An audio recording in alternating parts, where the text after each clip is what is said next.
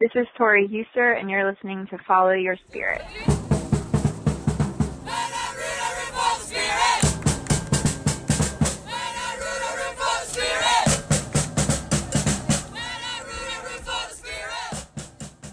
Uh, I'm just going to hit record and get underway. Follow your spirit. Welcome, spirit fans, to uh, another episode. What is today? today we're recording September uh, 12th, right? Yeah. That is Um. How many more games? Two? Yep. Two. Two. My goodness. That's it. Uh, the voice uh, across from me, I say across like as if there's real space and audio, but uh, is Jordan Small. Jordan, how are you? I'm great. How are you? Good, good. Let's uh, all right, we're gonna go in wacky order. Usually we start with the game, but I want to start with with probably what I think is some of the more exciting news uh, of the season.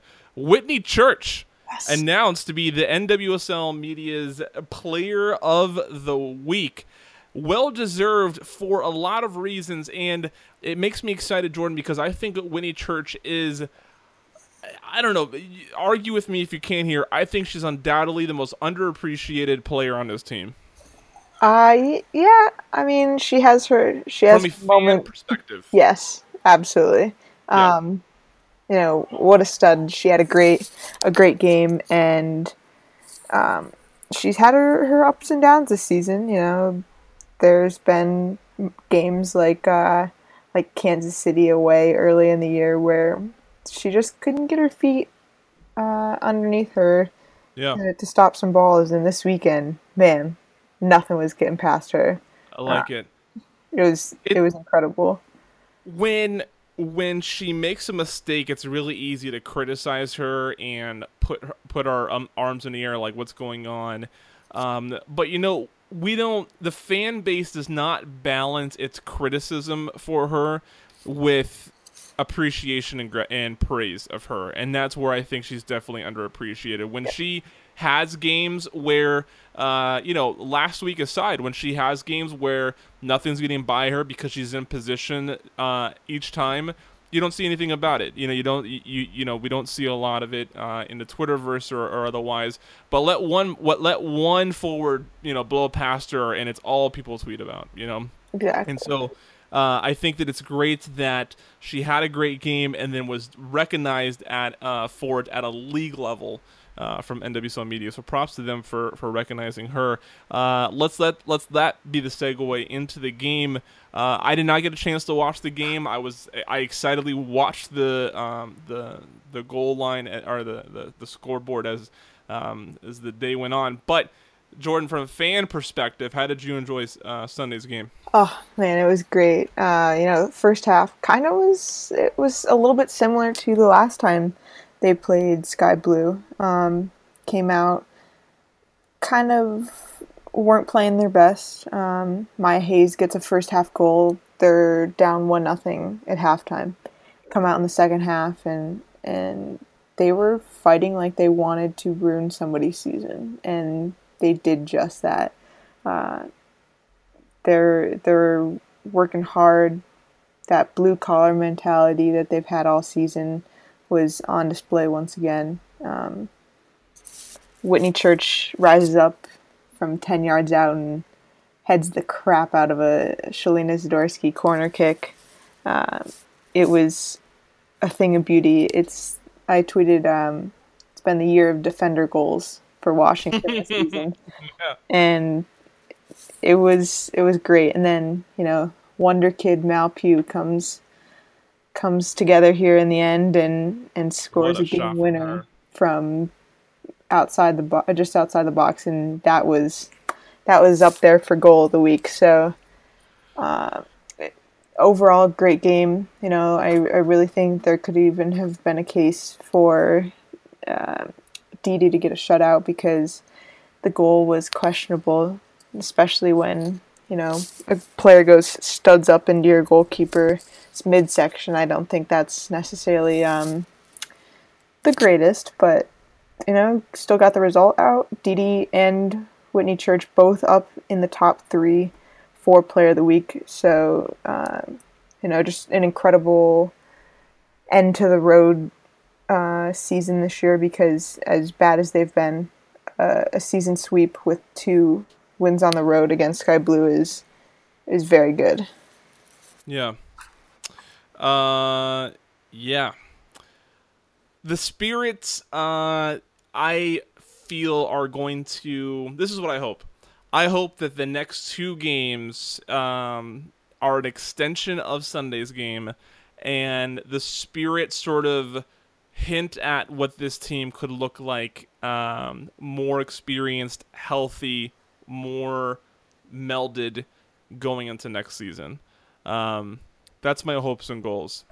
Uh, let's look at the starting lineup. How did you feel about Morgan Proffitt's debut? Yeah, Was it her debut? uh, First start. First yeah. start, yeah. So going into this game, the the injury report is a mile long. You could have a very very good team with the injured players, and um, I was kind of skeptical about what the starting eleven would look like. It it came out and. I actually talked to many people and was like, you know, I'm actually quite happy with this starting lineup. I think it was nice to finally see Proffitt get some time here. Um, she did very well in the midfield uh, with with Meggie, and I th- think uh, Havana was in there as well. Uh, you didn't have Tori in there. I think she kind of needed that break, so Proffitt stepping in gave that that balance alongside of Meggie. And then you, you finally get Lindsay Agnew to get some minutes, and just I think the two of them were were nice to see as a product of so many injuries, but I think they both deserved it and definitely earned themselves spots uh, heading into Boston on the 23rd. Have we seen anything uh, regarding Dee Dee and the shot that she took? Uh, she she finished out the game. I think uh, I think it was very helpful that it happened uh, so close to halftime because she was able to go kind of recollect herself.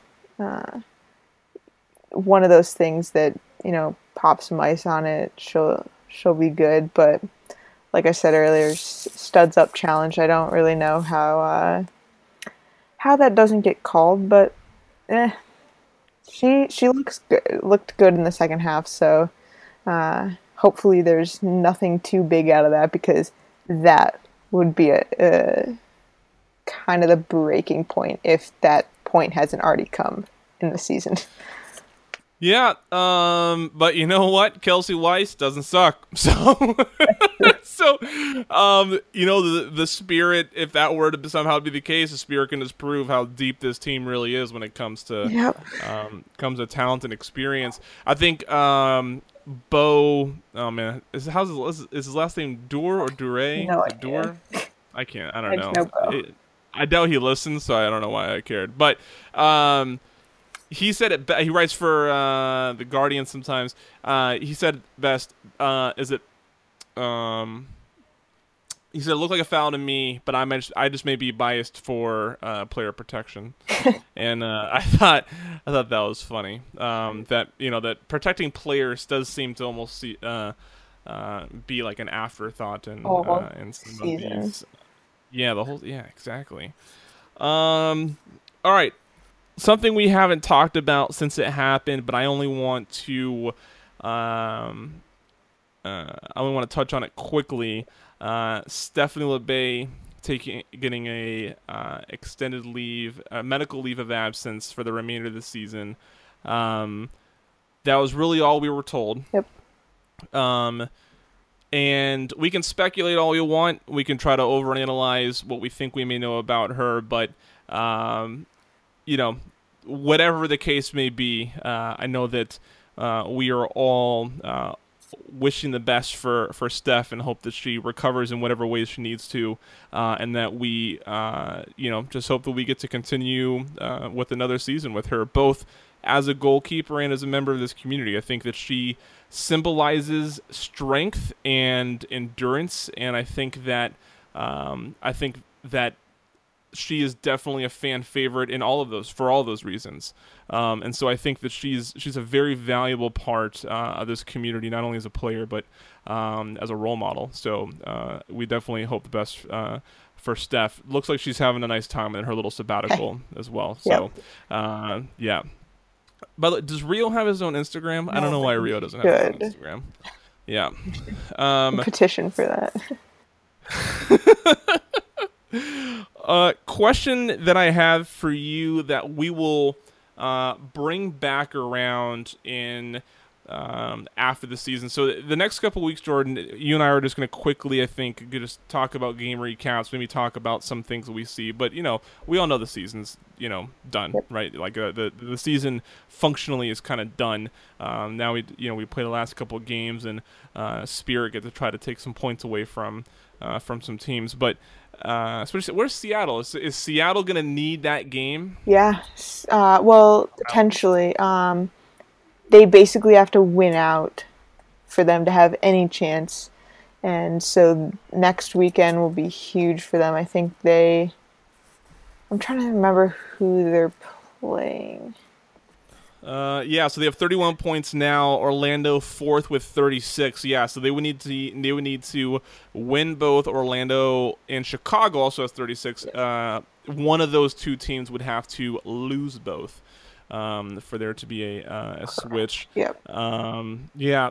the game against Boston, uh, you know, could be an exhibition game for all we for our, the Andi uh, Sullivan Derby. That's what we're calling it. A crew came up with that. Shouts out to her.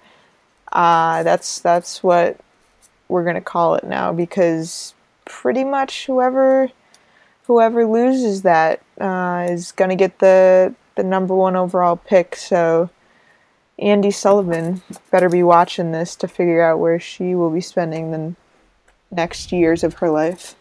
Yeah, that's uh I like that. That's um I mean it, it's it's one of those if you looked at it from a sportsmanship point of view, you'd think like, oh, there's no way you like you want to win this game, right? You win every game. But if you really think about it from a from a game theory position, you lose, right? You you me- you you mechanically lose the game uh, to get yourself in position for um, the best possible player coming out of the draft. Now I know everybody cringes at that idea, right? The idea of any team tanking or purposely losing, um, but it's difficult for me as uh, someone who approaches, uh, you know, a lot of game like board games and stuff i really think about like what, what do i really need to do to, to position myself best for a win? And sometimes it means tanking. And um, so look if if, if Jim Gabarra decides to put some funky lineup out there, not that he has very many players to choose from, uh, any, you know, left anyways, but um, you know, if we place, you know, if we if we try some things that don't really make a whole lot of sense, and I think we all know what's going on. Um, lastly, and again, so this is what I was getting to before. We'll re- we'll we'll address this again at the end of the season when we'll have a lot of off-season speculation. We'll talk about um, sort of what the Spirit needed to do uh, training wise and, and whatnot. I'm hopefully going to bring Jennifer Gordon uh, onto the onto the podcast to talk about other college prospects that maybe we should be looking out for that the Spirit could be interested in, uh, that sort of stuff. But to end this podcast, Jordan, and to get this idea flowing uh, as we get close to the end of the season for the Spirit not including Mallory Pugh, and we'll remove uh, Steph Labbé as well from from this. Um, if you could put a franchise tag on any player that guarantees that they play for the Spirit uh, in Week One of next season, who are you tagging? Oh man, I, th- oh God. At this point, I think uh, I'd have to go. Ass- ass- assuming that that player is healthy at yeah. week one, right? Yeah. So not not trying to think about what do the timelines look like. Yeah. Assuming that everybody who's on a, a roster now would okay. be healthy at week. Um. Yeah. I think you got to go with Havana Solaun. Nobody's put in um, really a more consistent consistent game all season. I think than Havana. She was kind of a steal in the trade pickup over the off season, but besides maybe like uh, a Maggie Dougherty Howard. I think she is one of those player, young players that you can really um, build your team around going going forward. Yeah, uh, Solaun was definitely my the first thought that came to mind when I thought of the question. Um, I think Howard is definitely uh, one to consider, and then it's it's hard to not uh, wish we could do anything to get keep Estelle Yeah. uh, for one more uh, for you know another season. Um, you know, if you, you if you go back and, and you look at the entire roster and not just look at uh, at who's available, look at the entire roster and you think about what we know they can do on a well-oiled machine of a team. This team looks scary Yeah. the team the team looks very capable um, and so I will just I will keep on riding that train of optimism right into next season. In that, uh, look, you know, everybody, every every sports fan knows it. Um, sometimes your team needs, just needs a season off to to regroup, but um, you know, I think Jim Gabarra has proved that even with all the criticism and doubts that people has that he knows what he's doing from a general manager position. Yep. Uh, you know, people, you know, you can always question the X's and O's when it, when something isn't working, right? Um, so you know, not a lot of wins this season, so it's really easy to uh, to criticize game plan. But you know, they were working last season, so you know, what does that what does that say? Uh, so yeah, I'm ex- I'm already excited, and I and I know that I have a long, long time to wait uh, before 2018. But we'll we'll take one week at a time. Jordan, any final thoughts or anything we're missing in spirit news? No, I think uh, think you we pretty much covered it here. Yeah, very well. Uh, by the way, uh, hanging up in my closet is an awesome looking Labbé hoodie that I had Ugh. ordered. Uh, yeah, uh, it looks just as cool as I thought it was going to.